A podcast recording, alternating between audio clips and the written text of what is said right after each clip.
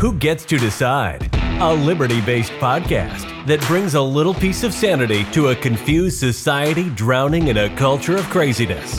And here is your host, Seth Martin. All right, all right, everybody. Welcome to another episode of Who Gets to Decide. This is Seth Martin, your host, the libertarian LeBron James. And look, today I want to talk about maybe one of the largest enemies of free speech out there. There's several. I mean, there's too many to count these days. But this one's been bothering me for a long time. And that that is the Southern Poverty Law Center.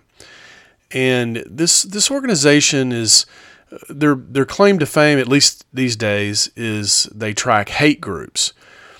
And uh, of course, a hate group for them is is any group that uh, that disagrees with their political point of view or just their general point of view, for that matter. And um, anyway, I just I just I was looking for something to talk about. You know, I didn't really want to do another Bernie Sanders right away, although I'm going to do another one because I think that's really important. And of course, the war in Ukraine is is getting ridiculous, and so I'll probably talk about that again today. But I just uh, again, but didn't want to today. So the Southern Poverty Law Center, though, was originally started by. In, in fact, I'm going to hold off on that because I've got a little intro, um, where where this um, this guy talks about where they started. Um, but uh, let's let's jump right in and and and listen to their what they say. They had a uh, a big I don't know what you call it like a uh, a summit a hate summit recently where they presented. It was all done online, but um, I guess you could have logged in and and followed along. And uh, anyway, I just thought some of the, the, the points of view there are very interesting and uh, um, you know are worthy of critique. So, uh, without further ado, let's listen to the intro and and uh, get started.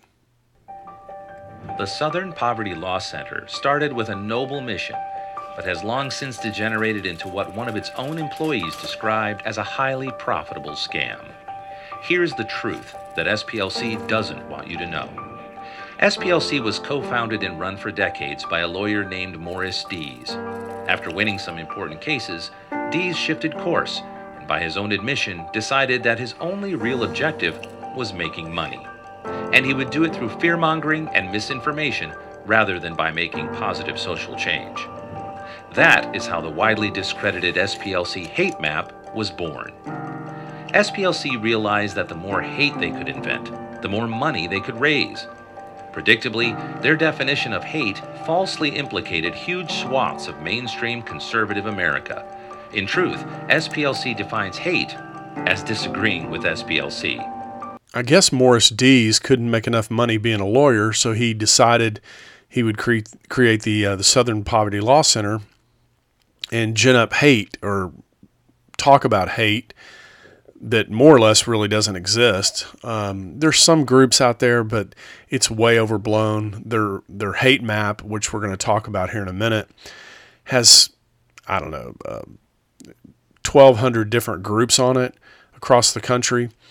Uh, about two thirds of them are hate groups, and the other third or so are political groups that uh, they just don't agree with. And and their their mo really is to shout down these groups or to um, basically target their leaders and you know raise propaganda about these people and and basically make it miserable. They they advocate for getting them canceled.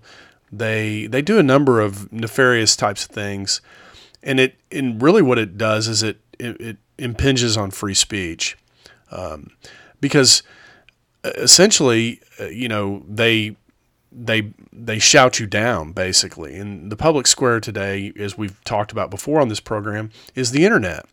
And if you can't if you can't get out your your message over the internet, there there's really not a great way to do it these days. Though some liberals in corporate media still cite SPLC, many people, even on the left, have spoken out against it. Current Affairs says SPLC is everything that's wrong with liberalism.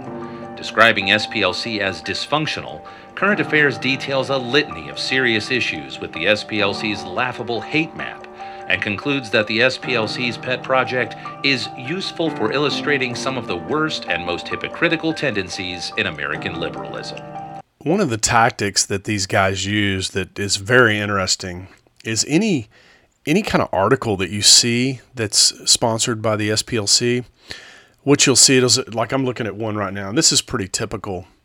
It says um, it says 17 hate groups operated in Colorado in 2020. Southern Poverty Law Center reports, and right at the very top, just below the byline, is like a black and white picture from the 1930s, and it's got the Ku Klux Klan marching in the street. And then when you scroll down and you look at their list of bad actors, it's like Act for America. Um, there's a couple neo Nazi things in here, but Colorado Alliance for Immigration Reform, Family Research Institute, um, Great Millstone. And under Great Millstone, they're just calling that general hate in Denver. and so or here's one Israel United in Christ. It's also a general hate group in Denver. Um, Northern Kingdom of Prophets. It's a general hate group. So what you find is a lot of these are religious groups and uh, pro-American groups or groups that don't want to see you know just floods of people coming across the southern border. The Week says that SPLC has been busy enforcing liberal orthodoxy against its intellectual opponents, and that its ridiculously loose criteria could even brand the Dalai Lama a hater given his views. Finally, Politico has said that today's SPLC is more of a partisan progressive hit operation than a civil rights watchdog. Yeah, you know that you're not a very good liberal organization when Politico is even saying bad things about you. But yeah, in general, these guys wrap themselves in a you know their virtue flag, and they they label all these other groups as hate groups, and it's just a vibe. I mean, you can drive a truck through their definition of hate, and you know the, the to me the dangerous thing about all this is is to me there hate is not shouldn't be a crime. I mean, if you hate somebody, uh, you know that's there's no crime in hating somebody. Um, it's when you it's when you use force against somebody or violence against somebody. That's when it becomes a crime. Uh, if you hate your neighbor and you just don't ever talk to them and they don't ever talk to you, there's just no crime there. And even if everybody in the neighborhood knows that you hate your neighbor, there's still no crime there.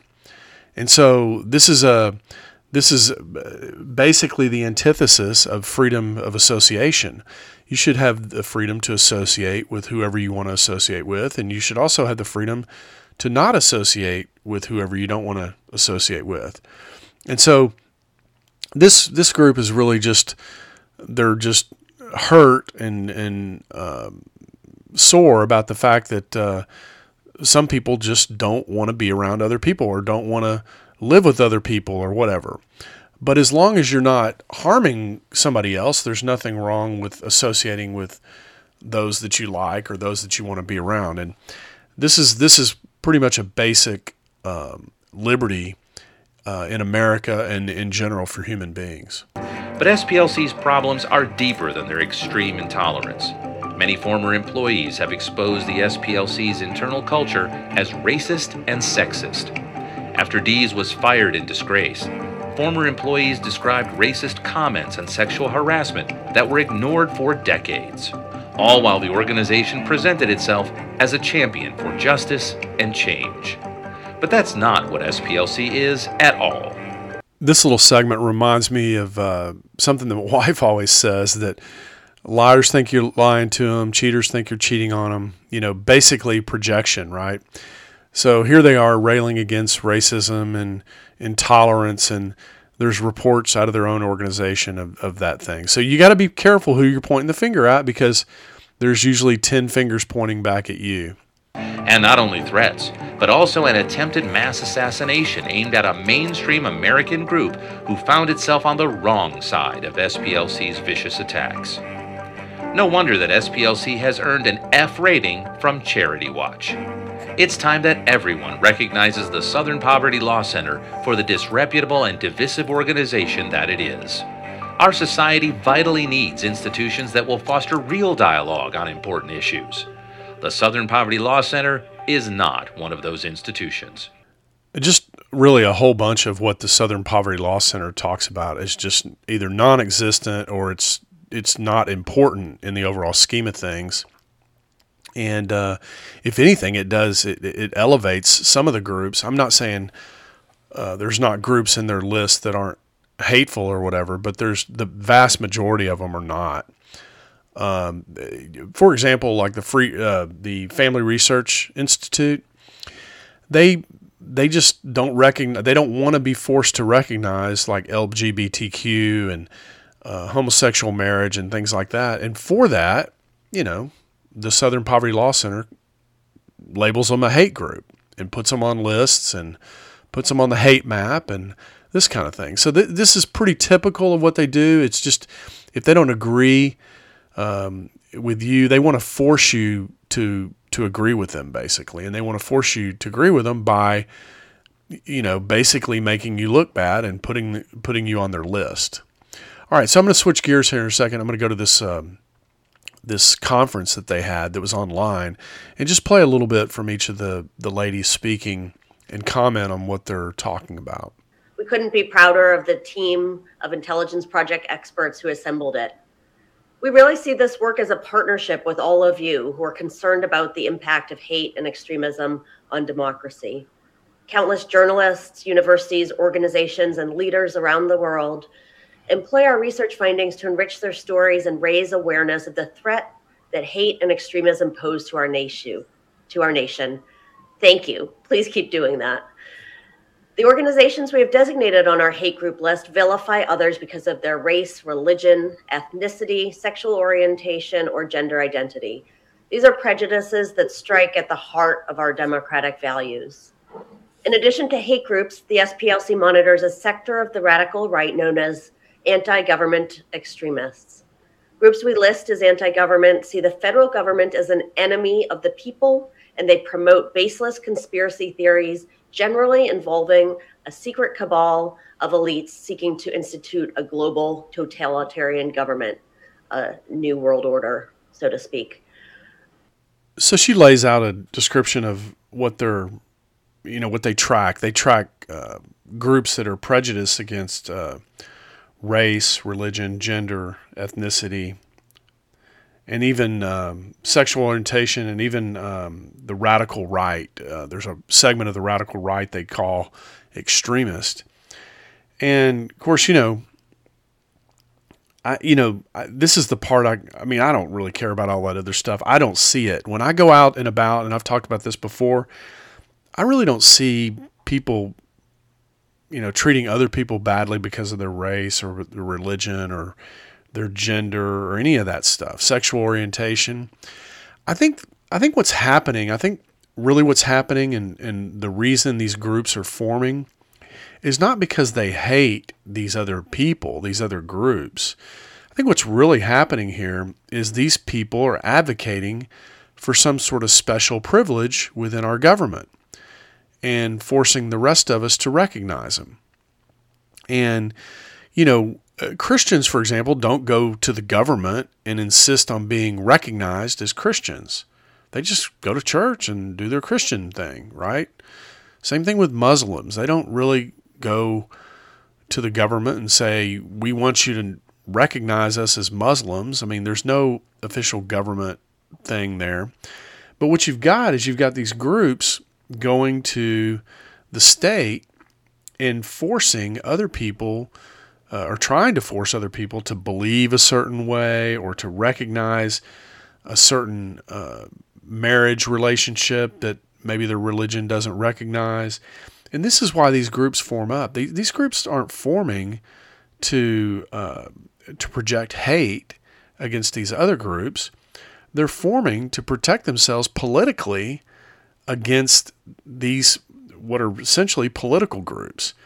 I mean, the LGBTQ group is has become a political group. Um, the Congressional Black Caucus is a political group. Um,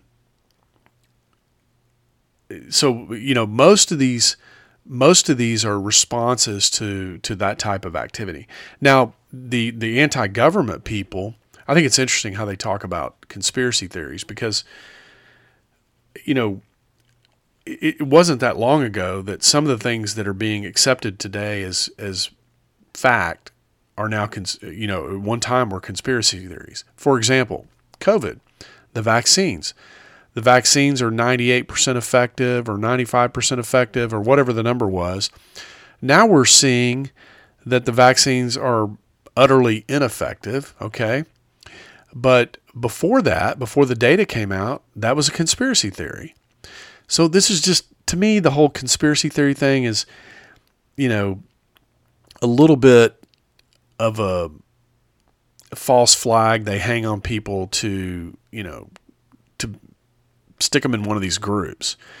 And I just I think that's um, I mean you're starting to hear that a lot now. Conspiracy theory, conspiracy theory. You know, maybe QAnon is a conspiracy theory. I don't know, but um, uh, I don't know how conspiracy theories harm people. I think you just don't listen to them if you don't think they're true or you don't or you can't find any credible evidence. But I think it was interesting also that she mentioned that they do this um, this annual report for the partners in the media um, and in various groups to let them know who the the boogeyman are, basically. So I thought that was interesting that she brought that up. All right, um, let's see what the next clip says. I just want to underscore one thing. To make a list, a group must actively have engaged in hateful and extremist activities in the past calendar year. The number of groups SPLC counts has declined for the third straight year. We now count 1,221 active hate and anti government extremist groups. Cassie and Rachel will break that down for us.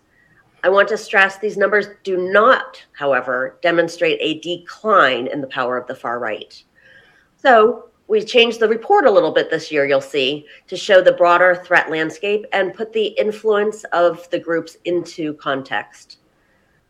Okay, there's two things that she did here that uh, were a little bit of a sleight of hand, and this is pretty typical of these these people. They're very sneaky. Uh, they're they're very creative with language, and um, and this is how they do what they do. I mean, this is this is just how they do it. So the first thing she said was, "Look, um, if you to to make the the hate map, you must have engaged in hate in the last calendar year." But then she doesn't define what hate is. I mean, we that's just a mystery. We don't really know what what SPLC's definition of hate is. We just know that according to them, they engaged in hate. So there you have it. The other thing that she did was very tricky is she she admitted that the the number of groups on the hate map has declined in the past year. But then she went on to say, but don't mistake that for a, a drop in the power of the far right. So she, what she did is she just, without any kind of argument or anything, making an argument or proving anything, she just connected all 1,200 of these hate groups to the far right, which I thought was especially devious.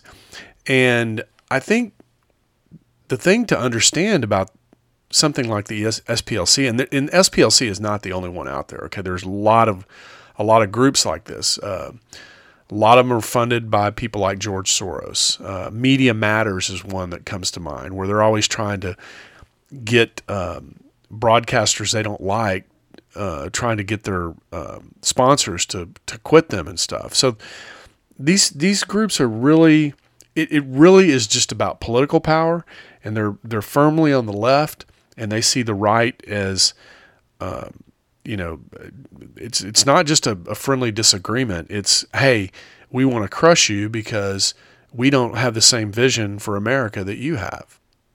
A key finding this year is hate and extremist ideas are operating more openly in the mainstream, with those subscribing to these beliefs running for office and school boards, becoming law enforcement and judges, and leveraging social media to manufacture misinformation.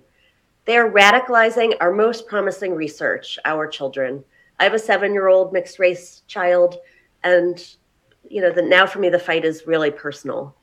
What we see evolving is a continuum from the mainstream to an empowered hard right movement that is undermining our democracy. It is converging around a willingness to engage in political violence.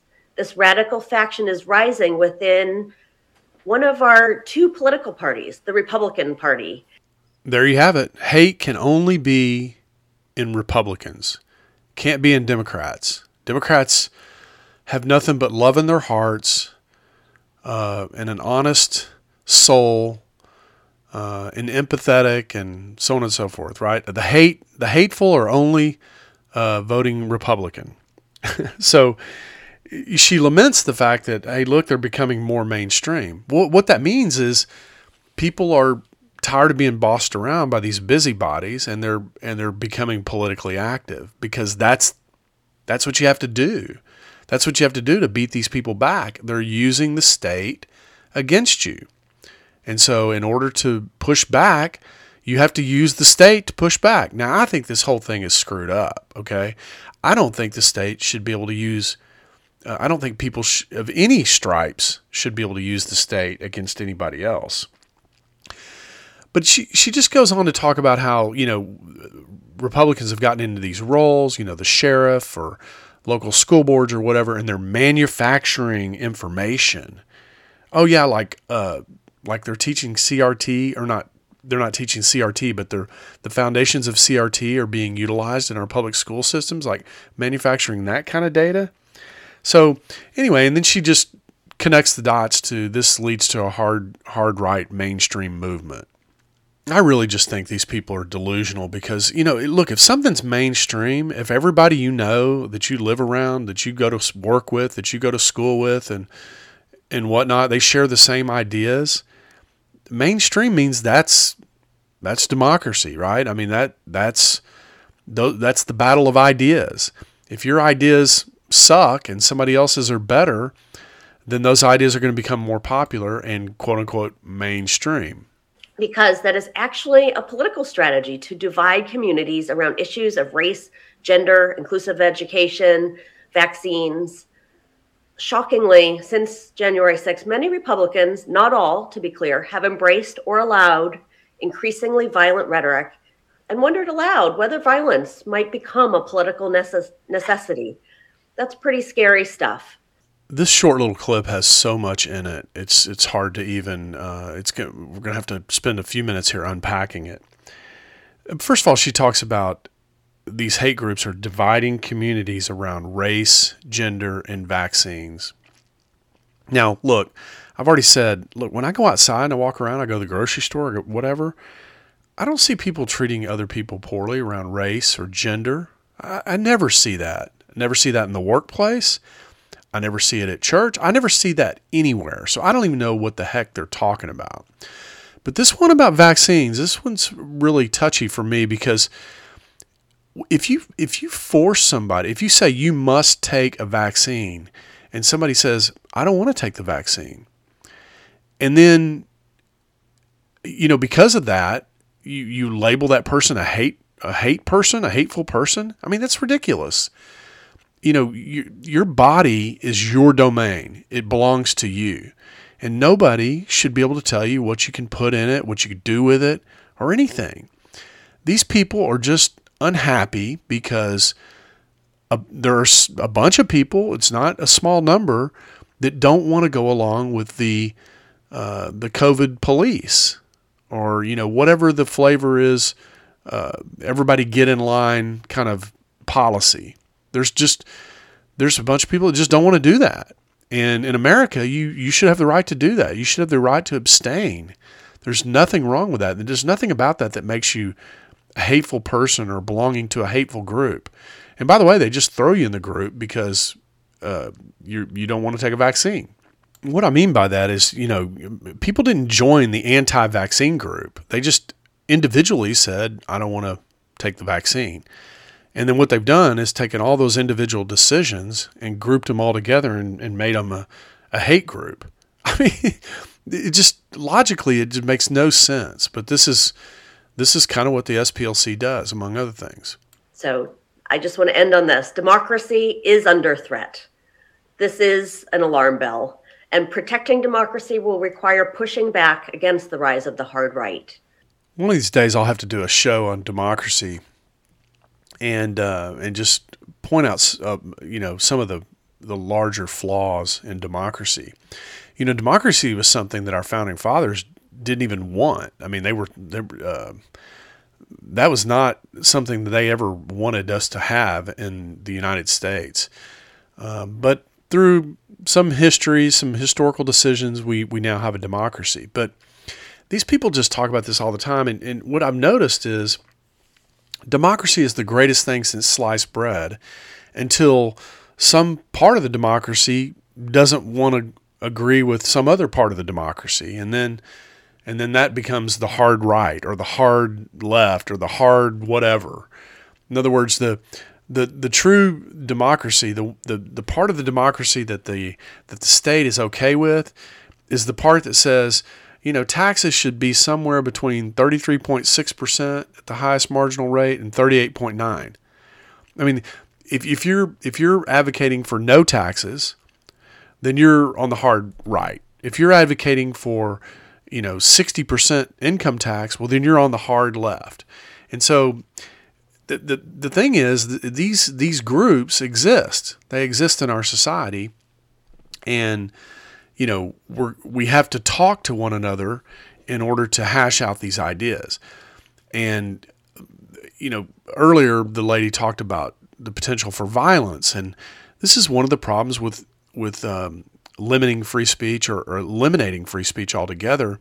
Is once you once you take away somebody's ability to speak and to argue and to make a case for their position, you really leave no other choice for that individual uh, to express themselves other than violence. That's the danger in what groups like the SPLC is doing.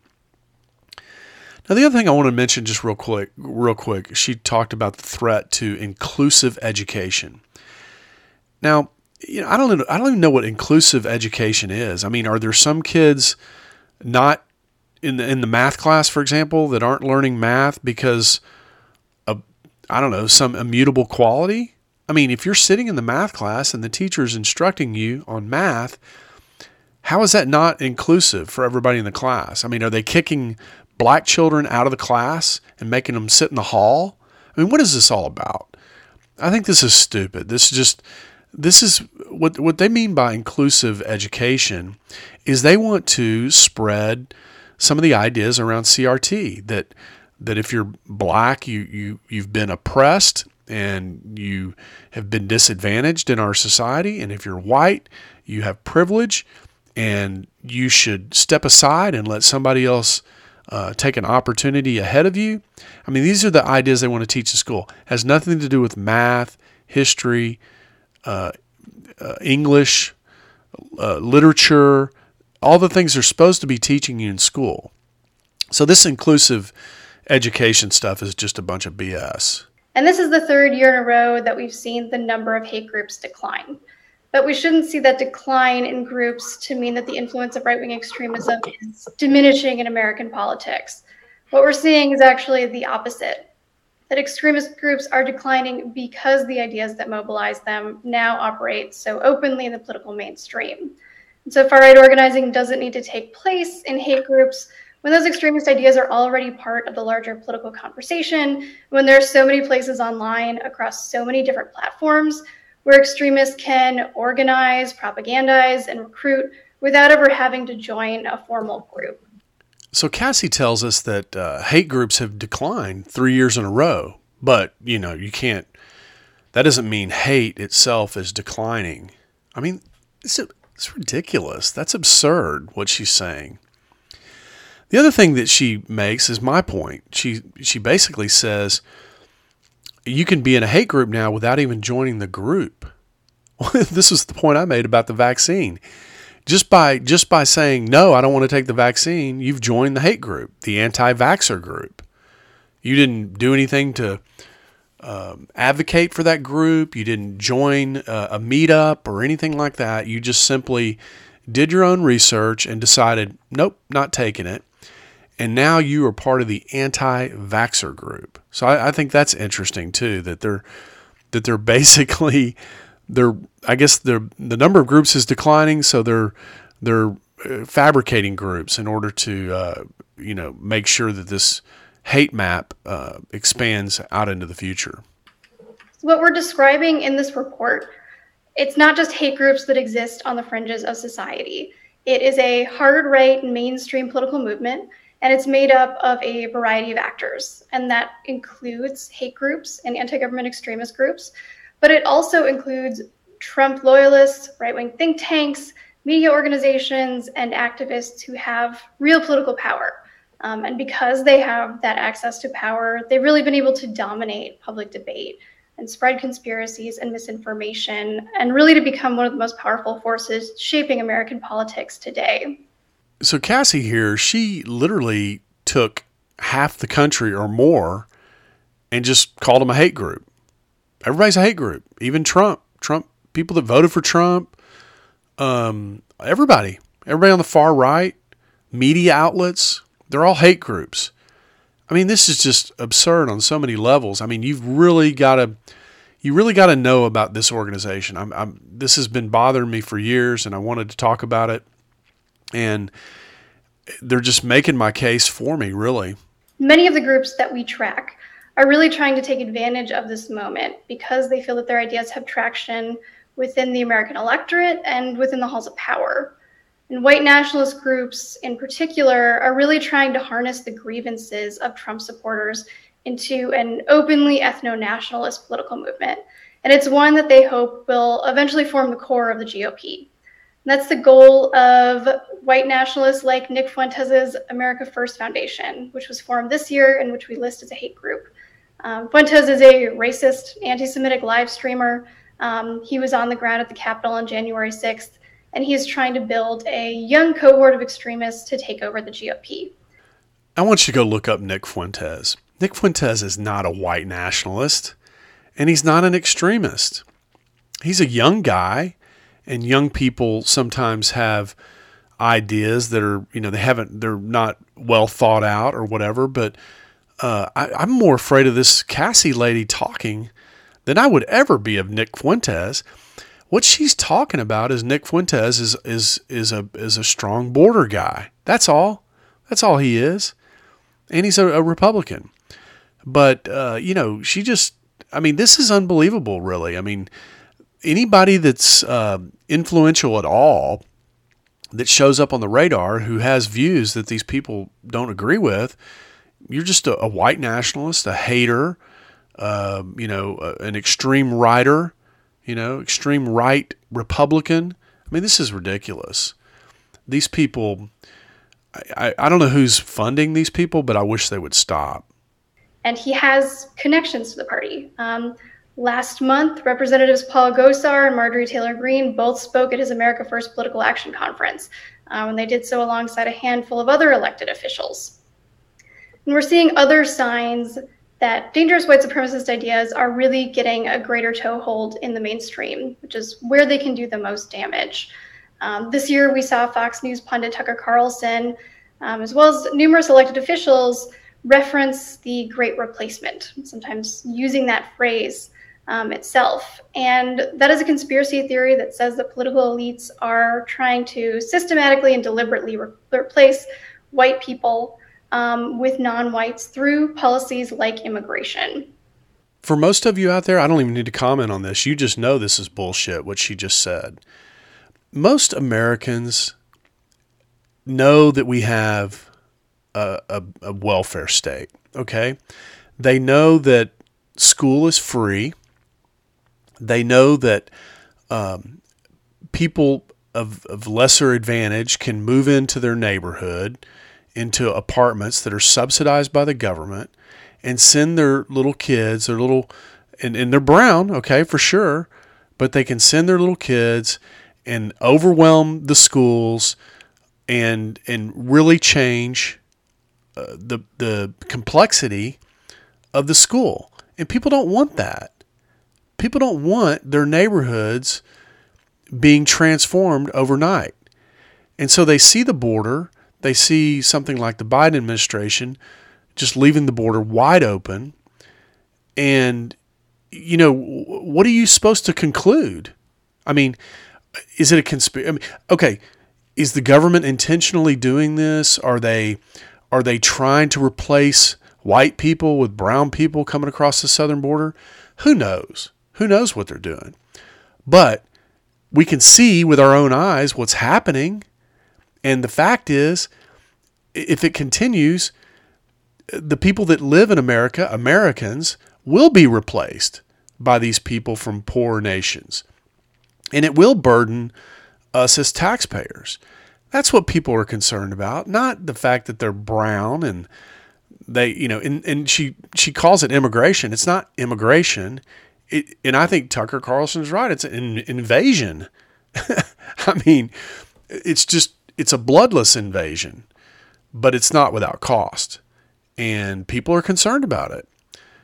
And in a democracy, you know, which I'm not a fan of, but if, if a lot of people are concerned about something and vote a certain way because they, they're concerned about it, then that's, as far as I'm concerned, that's democracy. That's what, uh, that's what you're advocating, Cassie, is democracy. So, I, you know, to to sit there and call Tucker Carlson a white nationalist or a hater or whatever, I mean that's just stupid. That's just somebody who can't make a, a valid argument in the affirmative in, for the for the reason why all these people should be pouring over our border. And Tucker's out there trying to make an argument for why they shouldn't, and they don't have an argument, so they're just going to call them names and uh, put them on their hate map and along with Nick Fuentes and his group. I mean, it's it's just stupid. And I think it really bears emphasizing that the Great Replacement is the central narrative that is driving the white nationalist movement. And now it has moved beyond the pages of terrorist manifestos and it's being repeated and lent legitimacy by people with real power and influence. And when you combine that with this hard right effort to silence conversations about racism in our schools and in other public places, what you create is an atmosphere where anti Black, anti immigrant, and ethno nationalist policies can really further take root. And one of the strongest reactionary campaigns that we are tracking right now is being led by anti LGBTQ activists, and it is especially targeted at trans, trans people. We documented 65 anti LGBTQ groups in 2021, and most of them are focused on the state level, on creating state level legislation to ban trans inclusive curriculum, to deny gender affirming care, and to criminalize people who are providing that care. I know you don't want me to, but I could do a whole show on just that last clip. There is so much in there. Uh, we've already kind of talked about the great replacement, uh, but she does make the comment that it's fast becoming the central narrative. Well, um, doesn't that tell you all you need to know? That people are concerned about this. People that participate in democracy are concerned about this. If it's becoming the central narrative, I mean, what? How, I don't understand. The things they want to talk about are important to democracy, but the things that the other side wants to talk about are hate and ethno nationalism. I mean, it just, it's, the whole thing is ridiculous, really. But these groups have power. They have the Democratic Party's ear, okay? at the federal level. And which I think is an interesting point that she brought up here also in here. She she talked about an anti uh, LBG excuse me LGBTQ movement and she said it's mostly focused on the state level. Well, why is that? Well, it's because the federal government has already gone 100% jumped in the pool on all this craziness and there's nothing but the states left to save the rest of us. So that's why these these movements are bubbling up at the state level and the local level. Um, in in what she says is she says these are these have been uh, bans on trans inclusive curriculum. Okay, again, I talked about this earlier, but what does that mean? What does that mean? Are they making the trans people go stand in the hall or go to the bathroom? And I mean, are they excluding them from education somehow? Because as far as I'm concerned, they should be teaching them math, you know, history, English, and science. That's it. So I don't know where trans inclusivity comes into that mix of education, but this is just a you know they sometimes they talk about they'll use these terms that it's just a construct of language, you know that um, uh, usually they'll talk about something on the right and they'll and they'll say oh it's just a construct like like gender, it's just a it's just a, a language construct. There's no such thing as gender to me, the opposite is true. This whole inclusive curriculum, trans inclusive curriculum, that's a construct. That's an abstraction. It doesn't mean anything. There's there's I'd be willing to bet everything in my bank account right now that if I walked into a classroom where a little trans kid sat, the education would be going on as usual whatever they're talking about science, math, whatever it is they'd be talking about it. The other thing that, that she said in here is, is another dumb idea. It's this gender affirming care. And what they're talking about there is let's say you have a little one a first grader in school, okay? What what they're saying is that the teacher if the teacher gets the sense, let's say it's a little boy, if the teacher gets the sense that your little boy likes to play with girl dolls, they believe that the teacher should be able to talk to the little boy about how he feels. Does he feel like a little girl? Does he does he like to uh, wear dresses? They believe that that the teacher should talk to your child in that manner. That's what gender affirming care is. Now, it, that is a an enormously radical idea. I, I would venture to say 90% of Americans do not want that happening in school. And yet these this is what these groups are pushing. And so if you're pushing against that, well, you're white nationalist, ethno nationalist, hate group. Uh, you hate America. You hate democracy uh, you hate L- L- LGBTQ people, you hate black people, you hate brown people. I mean, this is this is the the absurdity of their logic. And so, you know, look, in, in closing, I think we just we need to be on the lookout for these these types of groups. They're enormously destructive to our uh, to our body politic. Um, and there's no doubt they have fans on the left. And uh, the Biden administration, uh, just within the government, I mean, they're teaching this stuff in the Army and in the Navy, you know, the armed forces. They're teaching it in, in within the FBI and all the all the institutions inside uh, the United States of America. They're teaching this stuff, and it's destructive. It's not inclusive regardless of what they say. It's exclusive uh, more than anything. I mean, what about the norm? What about the people that are quote unquote normal? You know, they're not LGBTQ. They're just an average kid trying to go to school. I used to say this all the time that the average kids are not being served in the public school system. That's part of the problem with the school system. You know, your English as a second language people are being served. Your kids that are you know slow and have mental issues those kids are being served the the average kid you know the the 90% or let's let's not even say that let's say the 67% of kids that go to high school or go to uh, public school where we want we want them to learn how to read and write i mean that's why we socialize public education right which again i think is stupid and doesn't work but that was the rationale behind it. It was to to get the average person, you know, up to some level of literacy and competency around math. Well, now they're just bringing in all this other stuff, and your average kid doesn't get served. just in closing, I would say, you know, if you've got kids in public school or you're going to be putting kids in school soon, man, figure out a way to homeschool them or at least get them into a private school where you can exercise some influence because my experience with these public schools is they're just pre prisons.